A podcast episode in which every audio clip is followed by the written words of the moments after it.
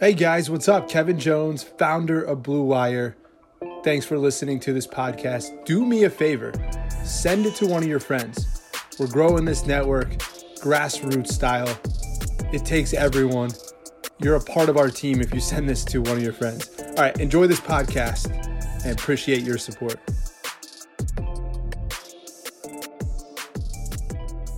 Welcome to the Press Coverage Podcast. I am your host, Eric Crocker, and on this inaugural episode, I'm gonna have a guest on today, Brad Kelly from the Draft Network. How you doing, Brad? I'm excellent. Thank you for having me on. Yeah, man. So, um, you know, we kind of got into this media stuff around the same time. You know, you started off first time we were talking. Uh, you were more on board with Cover One, and then that kind of, you know, went to something else with the Draft Network. So, can you talk about you know how you kind of got into this whole thing doing you know draft media coverage and things like that?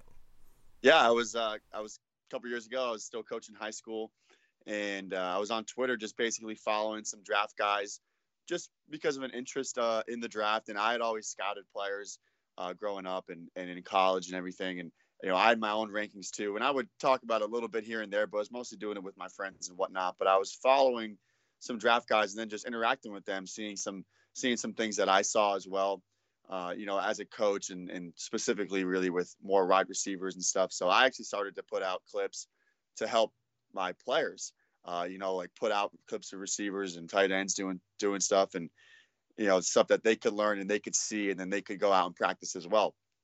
And then it ended up being, you know, I was interacting with those guys so much that I got offered a few writing spots uh, to write about the draft. And you know, originally it was just free free type of work and uh, eventually, Cover One picked up on it, and, and they offered me a spot to write with them. And then uh, eventually, the guys from the Draft Network saw the work I was doing as well, and uh, you know, gave me my first uh, you know paid writing gig. So it kind of just fell into it. I didn't, I didn't, you know, a year ago I didn't expect to be here, and uh, now I am. We're a week, almost about a week from the draft, and uh, you know, ready to do our first live show. So it's gonna be, it's been a crazy rise, but that was kind of the the story of how it fell into it. And you know, you talked about it, you know, a year ago, and that was about the time when we started following each other. And and I think last time I checked, you know, around that time, we both had around like you know four or five thousand followers, and, and since then, man, I mean, your following has blew up. you know what I'm saying? You went from about four or five thousand, you're over eleven thousand now.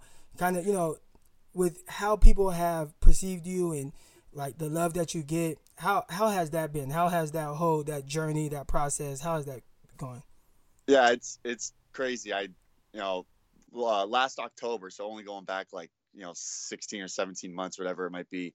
I had like 800 followers, and it was all family and friends, and you know people I went to college with and stuff, and you know started to to write about the draft, and then I was putting out just a lot of football content and videos and that type of stuff, and a lot of a lot of people got a hold of it and enjoyed it and, and followed, and you know I, I can't thank them enough because it, it's helped me you know grow and and interact with so many people. And you know, it's not something I expected to happen. And Every day I wake up and there's there's new followers, and just it's weird to me that I have a following, but it's it's it's fun too. You know, every time I put something out there, I'm getting people responding, and so it's a good time. I have a lot of fun with Twitter.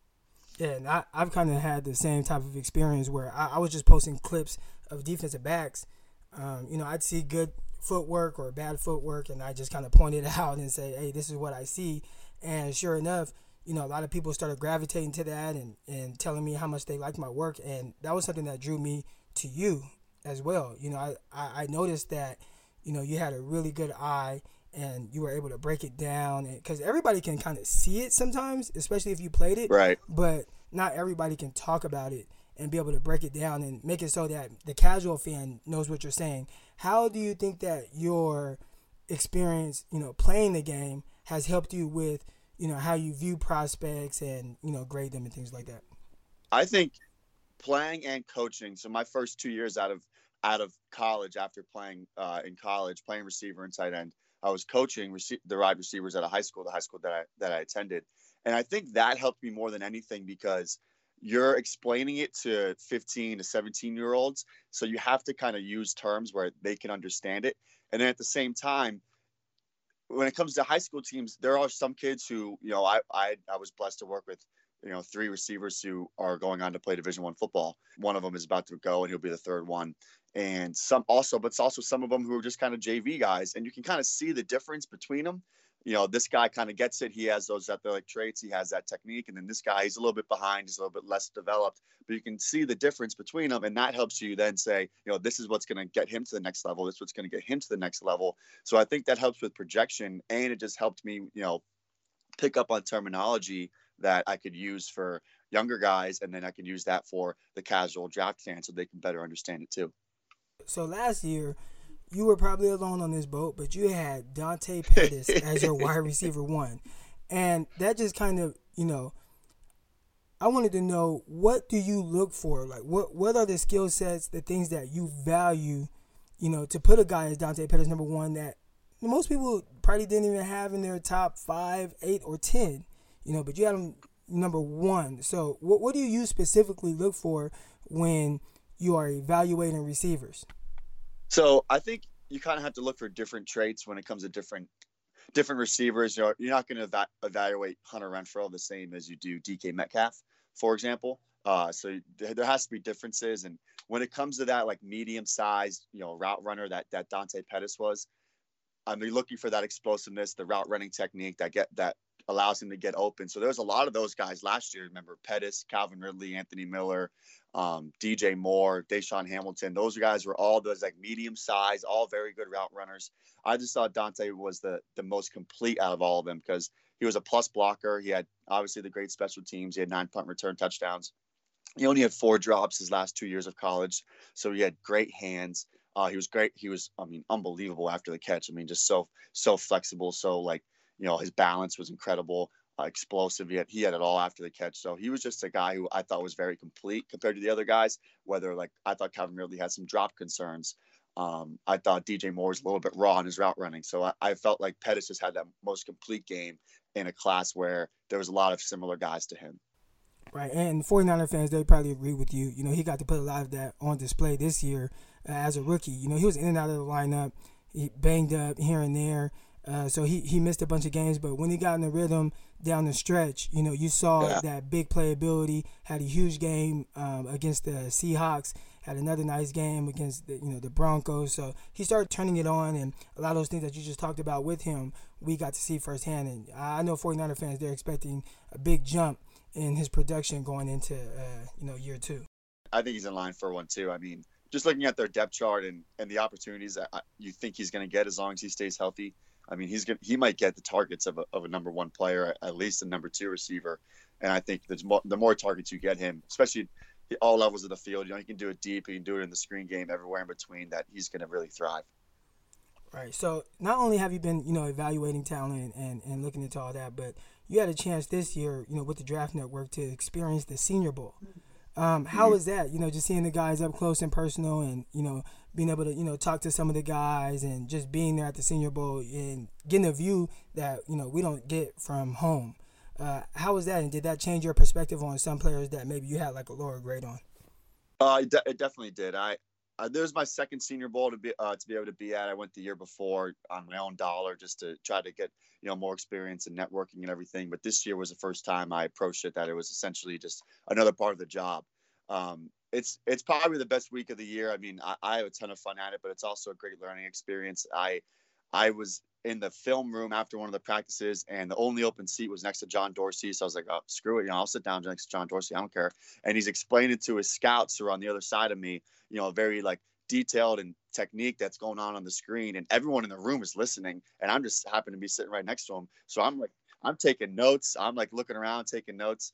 I finally get, you know, they end up leaving. I get in control of the remote, and and there was a lot of college coaches in the room, and we're going over a lot of techniques that we're seeing, and a lot of small like differences that we're seeing, and you know, there's like the Arkansas State tight ends coach and a few other D1 coaches, some that were coach who had coached the players uh, who were participating. So it was a great learning experience there. But then also at the practices, you see NFL coaching going on.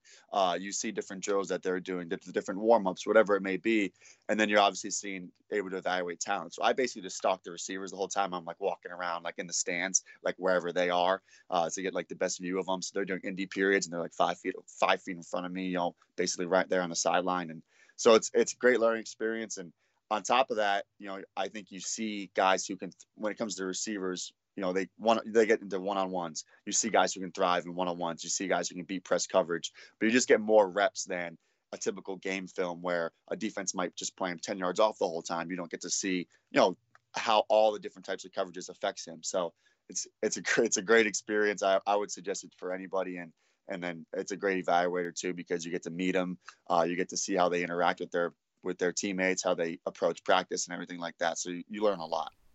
Yeah, well, I, am definitely gonna have to check that out next year, and so I can get that up close and personal and get a chance to watch, you know, the receivers and defensive backs. But uh, spe- speaking of receivers, uh, the reason why we're here today on this podcast is, you know, we're gonna list our top five guys.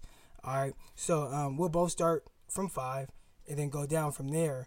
I'll I'll give you the floor first because you are the guest here, the first guest on the inaugural episode of the press coverage podcast. So um, right now, let's jump into it, man. Your number five guy. My number five receiver is N'Keal Harry from Arizona State. Uh, so I did a, I had a day basically where I watched all the bigger receivers in the class, um, and I ranked N'Keal Harry over Hakeem Butler, who was kind of they're kind of usually cl- closely ranked in the in most people's wide receiver rankings. But I, I really like his ability after the catch, obviously, and then his his ability to win when he's contested. So he's he's kind of that guy who I think he's not a great route runner. I think he has separation issues, but I know how he wins. Uh, I know that he's going to make those possession style catches and he's going to get after it after the catch. And I just think he's a little bit more consistent right now than a guy like Butler. So I put him right there at five. All right, man. So so so my number five guy is probably going to you know become a shock to a lot of people because of how much I've you know talked about him on on Twitter. But Riley Ridley, and the reason why Ridley is my wide receiver five is because I don't put a whole lot of stock into testing as far as you know, if I like a guy or don't like a guy, I definitely still like him just as much as some of these other guys. But I worry about the upside because he didn't test as well.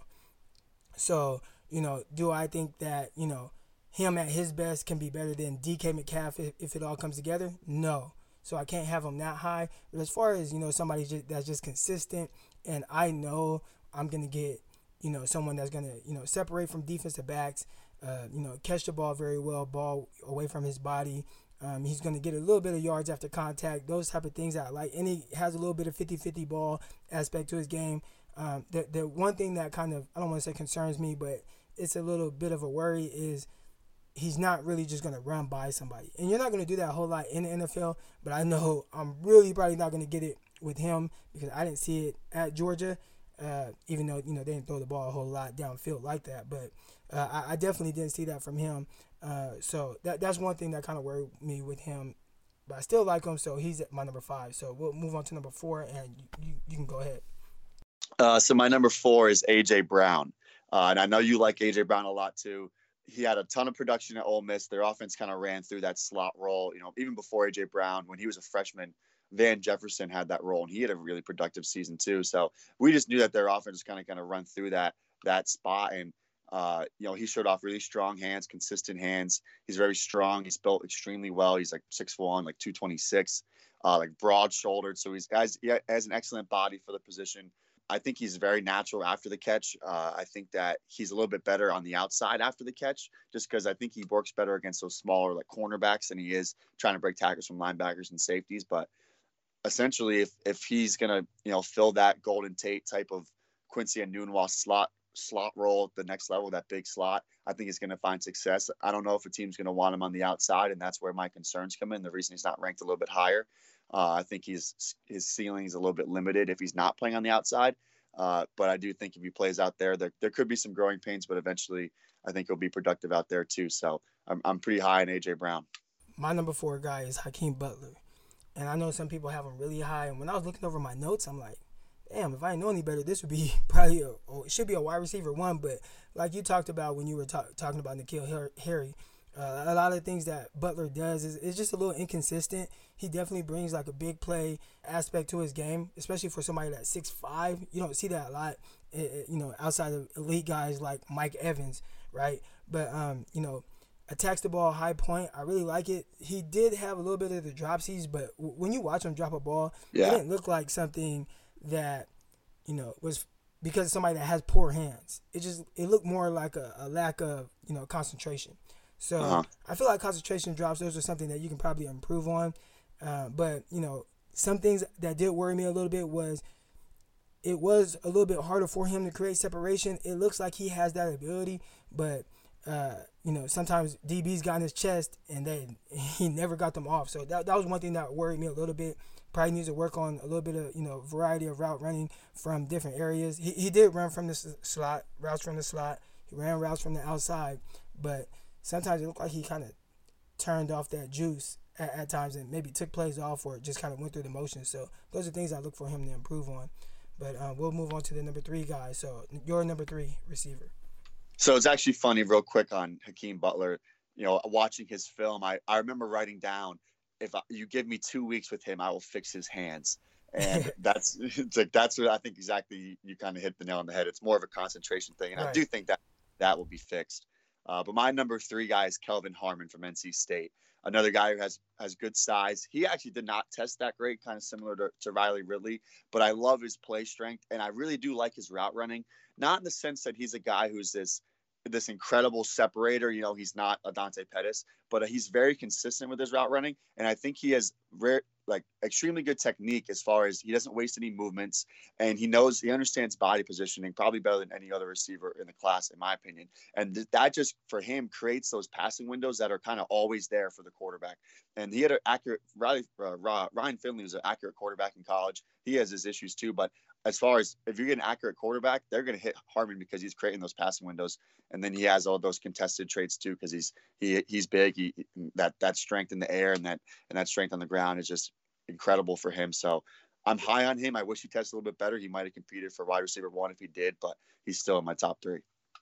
Yeah, one thing I really liked about him was you know, his run after the catch and after contact, man. That dude was tough and he could take a hit. There, there were some hits against, I want to say, Clemson, Clemson. Yeah, Clemson. Where, yeah. Like down the sideline, he he caught one. It was like a whole shot throw, and he just caught it, knowing like, man, he's about to get stuck. And he the safety came over the top, boom, smacked him, and he still held on. And there was another time where he, you know, ran like a double move over the middle, caught it, you know, broke a couple tackles, ran down the sideline. Now, like you said, he's not a burner.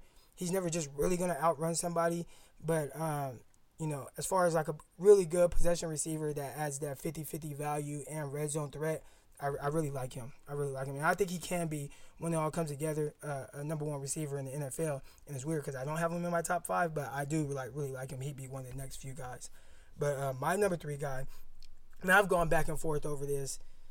I, I don't know how many times in the last few days, but um, number three for me, Deebo Samuel.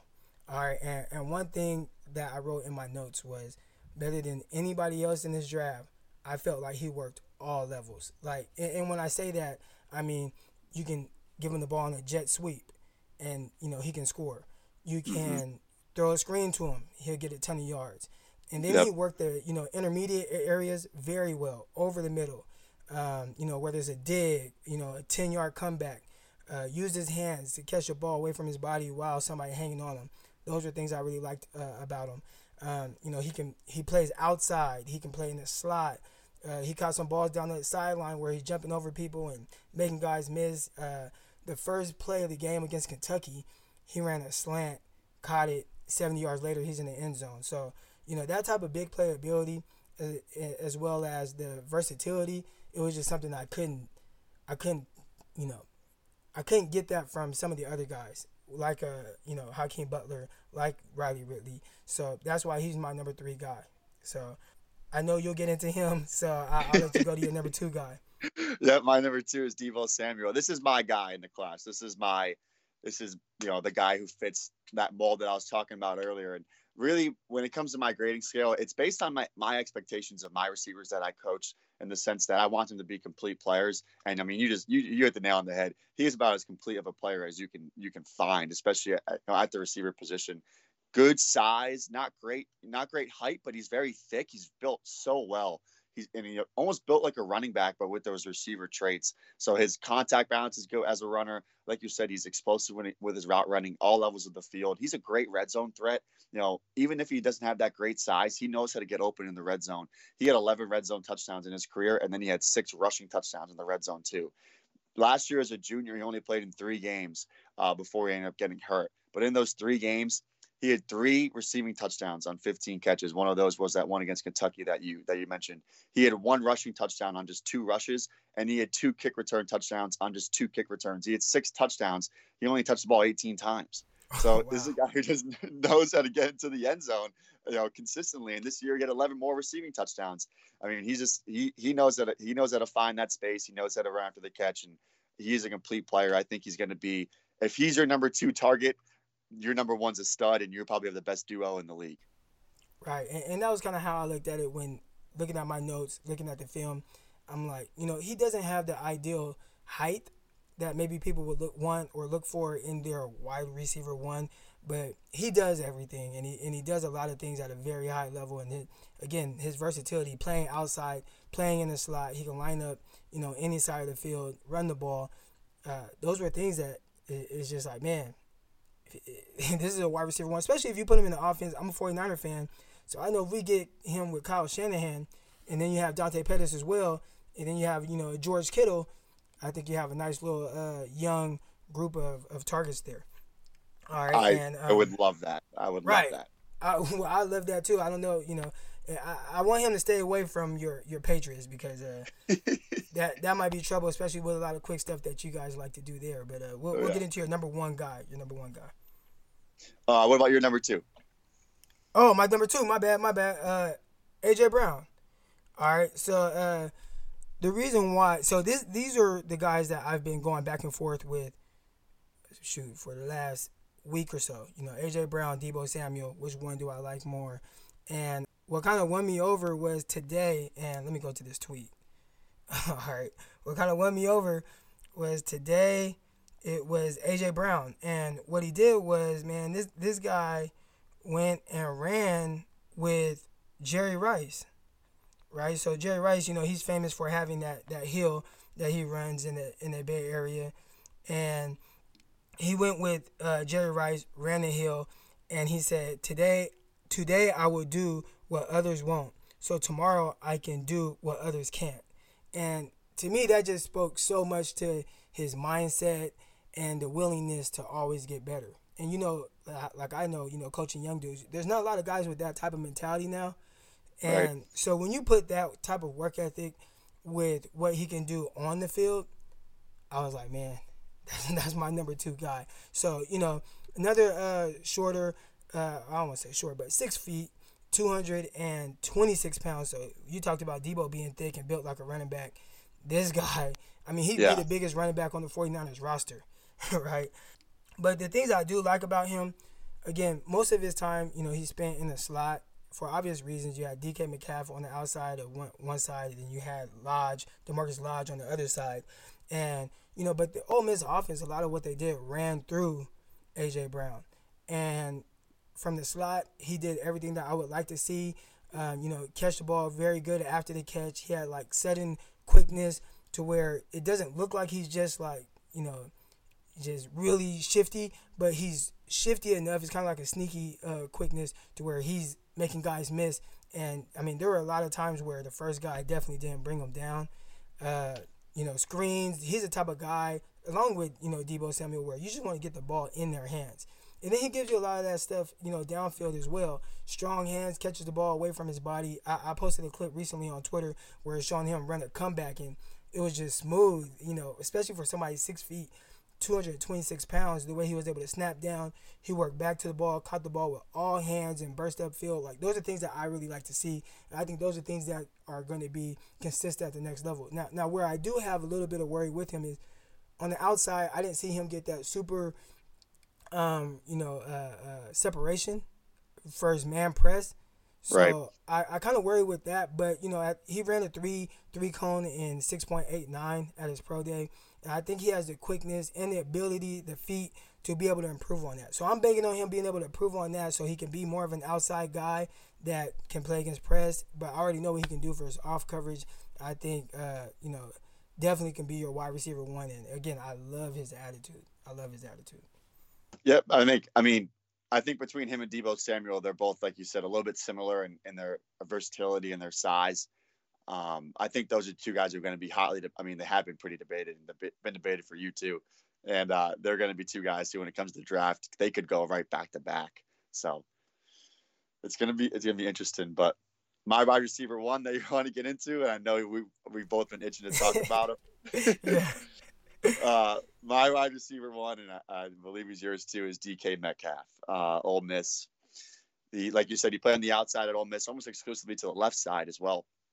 Uh, but as far as his his size, strength, and speed, there's a lot of good, big, athletic receivers in this class. We've talked about a few of them: Akeem Butler, um, uh, N'Keal Harry, Kelvin Harmon, also guys like J.J. Arcega-Whiteside, Miles Boykin. There's a lot of guys who have that size and and the athleticism, but none of them can do the things that DK can do. That high ceiling that he has, those splash plays that he has, are just they're they're rare. They're you that term is too often used, but it's it should only it should be reserved for guys who can do the things that DK Metcalf can do. You put him on a vertical plane and he's going to thrive. Uh, vertical threat. I mean, he's he's very hard to slow down because he's 228 pounds and runs a 4-3, but also just because he's strong. He's strong in the legs. He's explosive in a straight line, and he has those subtle, those subtle, those subtle subtleties to his game where he really beats press coverage. And it's not just because he's strong. He beats press coverage with his feet. Uh, he's he uses his hands to separate, uh, whether during his stem or at the, the, you know at the catch point, using like forearm shivers and those small things create separation. So he's just impossible to stop. Uh, if you're going to do that, and he has enough agility, that, you know, despite whatever his agility numbers might have been, to run those curl and those comeback routes. And despite it being a small sample size, he had enough success on in breaking routes that I saw where I'm comfortable in him doing it more at the next level. Uh, so you just talk about a guy who's going to be an awesome vertical presence, and you just have dominant physicality and his his explosiveness, his acceleration once he's able to get going is just special. And I I know that I would put him in my offense, and you know I'm going to throw the ball to him ten times a game, and and he's going probably going to score a touchdown a game if if you do that. So he's I mean he just does rare things, and it's hard it's impossible not to project him as as that top guy as long as he he's able to stay healthy. Right, and and uh, you know yeah my my my number one guy of course, DK Metcalf as well. And I find myself like you, you know, we find ourselves defending him on on Twitter a lot with guys that just look at a three cone and say, well, he can't do this because his three cone was slower than Tom Brady's, right? Um, but when you look at the film, it's like, man, I, I, you know, maybe maybe I don't have him run a post corner post, right? Right. I, yeah. That, that's not probably not going to be his specialty, but he can run a post he can run a corner post. I saw you post that where he gave a nice little jab outside and came back post and got yep. some nice yards after catch. Um, I know he can run a slant, come back, dig. He can run all those things. Now, again, I might I might not ask him to run, hey, run hard this way, then back this way, but just the basic route tree, he can definitely run that. And the explosiveness that he has is undeniable. You know, you talked about his work at the line of scrimmage.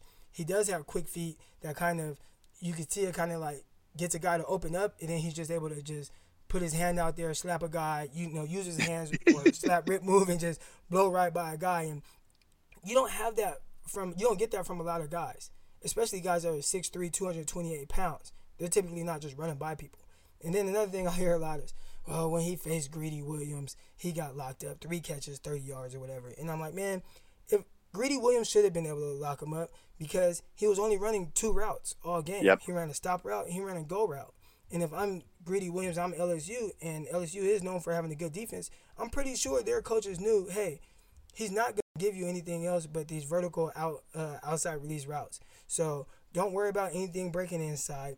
Just focus on the comeback and the go route. And with somebody like, you know, Greedy Williams, who can who also runs a four three that's making it easy for him. You know, I thought Ole Miss they didn't do their outside receivers any favors, especially DK. I never really saw them motion them down to a tight split to run any routes that might you know confuse the secondary. Uh, it, it, was just come back and go route. And and yep. know, I, I, talked about the LSU game. He didn't run anything other than a come back and go route until one minute left in the third quarter, where he finally ran a slant route. And, and he, he ran he ran a slant, he got separation, but they handed the ball off, you know. So it was probably a run pass option. So I just think that they, they didn't do him any favors. Definitely, there are you know red flags with his injuries, and you hope that he you know can work through those things and have a healthy NFL career. But his upside is just too high to be able to pass up on any of that. I agree, and and kind of what you said about the LSU game. Even in the first drive, I thought he had that window vertically that Ta'amu just overthrew, and then Grant Delpit made that diving catch along the sideline. That could have been a 50 yard gain if, if that ball's in the money. And then, like you said, with that slant route, I mean, he was going against press coverage with inside leverage, and he beat it to the inside on a slant, which is not easy to do. And he did it with his, and he, he did it with his hands and his feet, you know. But he that that swipe that he had really like made Greedy Williams like back up onto his heels, and then he had that separation. So, uh, I mean, I don't use. I'm never going to use one game as a as a as a full evaluation. But even in that game, I thought that he showed traits that, you know, didn't never like show that never had me pause, never had me think, oh, this is what's what it's going to be like for him you know, uh, every step of the way. I think that, you know, like you said, is just, I think their offense was a little bit vanilla. I think Coach Longo kind of just got a little too set in his ways. And Dawson Knox, their tight end, has talked about the fact that he only ran 25 plays all season. Um, so that's not. that's not great. Like you said, he wasn't going in motion. He wasn't asked to do, you know, all these different types of double moves and routes like that. So he's just a guy who's to, I think once he gets into an NFL offense and they use him correctly, uh, as far as like a little bit more route variety and a little bit more motions and different alignments, that he's going to thrive. And he's just, I mean, if he's if he is on the if you even if you put him on the outside, hey, you're to be outside the, this whole time.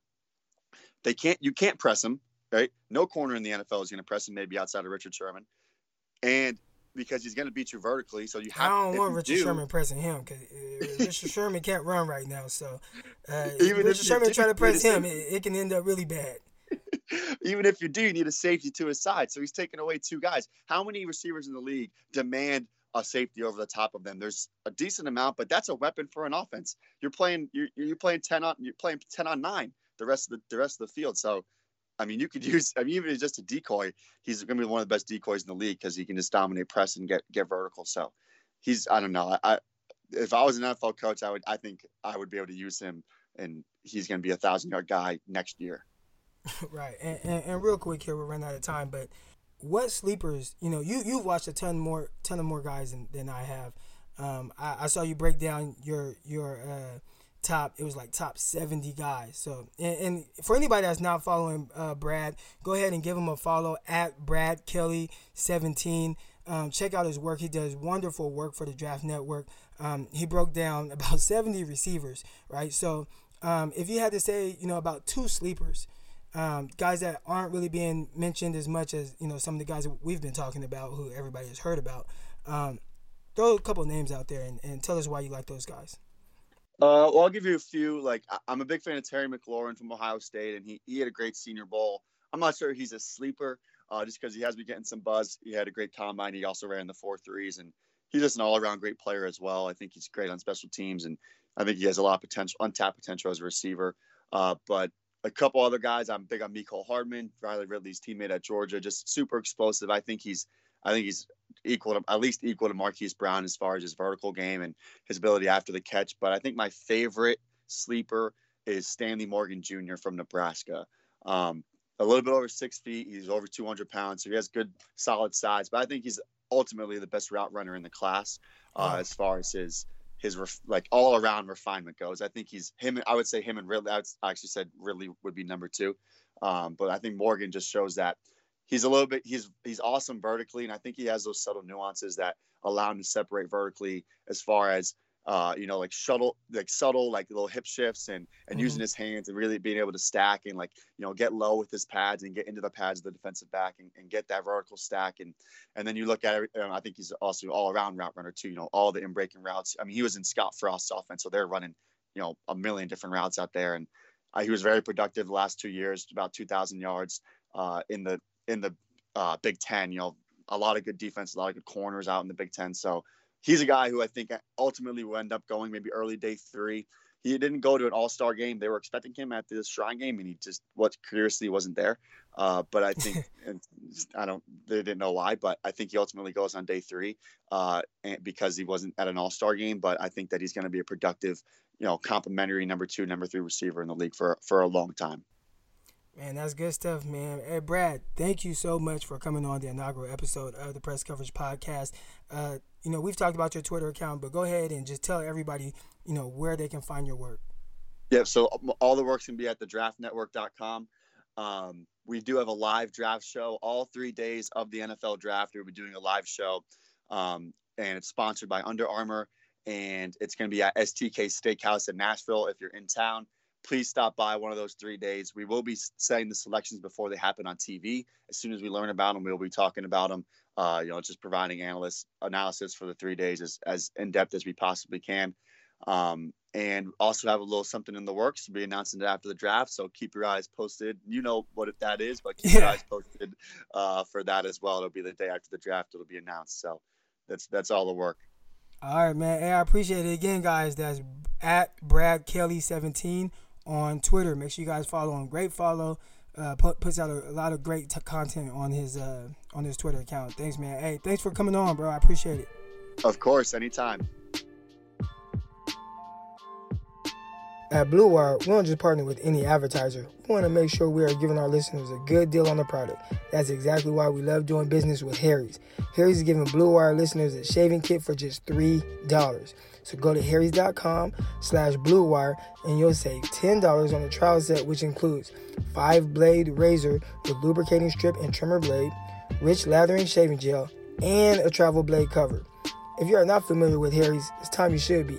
Harry's has fixed shaving by combining a simple, clean design with quality and durable blades at a fair price. The founders were tired of paying for razors that were overpriced and overdesigned. Harry's bought a world class blade factory in Germany that's been making quality blades for over 95 years. So join the 10 men who have already tried Harry's. Claim your trial offer by going to harrys.com slash bluewire. All of Harry's blades come with 100% quality guarantee. If you don't love your shave, let them know and they'll give you a full refund. Again, make sure you go to harrys.com slash bluewire to redeem your razor for just $3. So yeah, big shout out to my guy, Brad Kelly. Breaks down receivers like nobody I've seen so far on Twitter. Goes into all the little details of it, the ins and outs, writes about it, great content, must follow. And, and, speaking of must follows, I have another guy coming on next episode, Jonah Tuls from Cowboys Wire, to help me break down his top five defensive backs, top five cornerbacks. And you guys will be very surprised who his number one guy is. I'm not going to spoil it for you guys yet. Just make sure you listen, subscribe, rate this. Five stars are preferred. And get with me next time on the Press Coverage Podcast.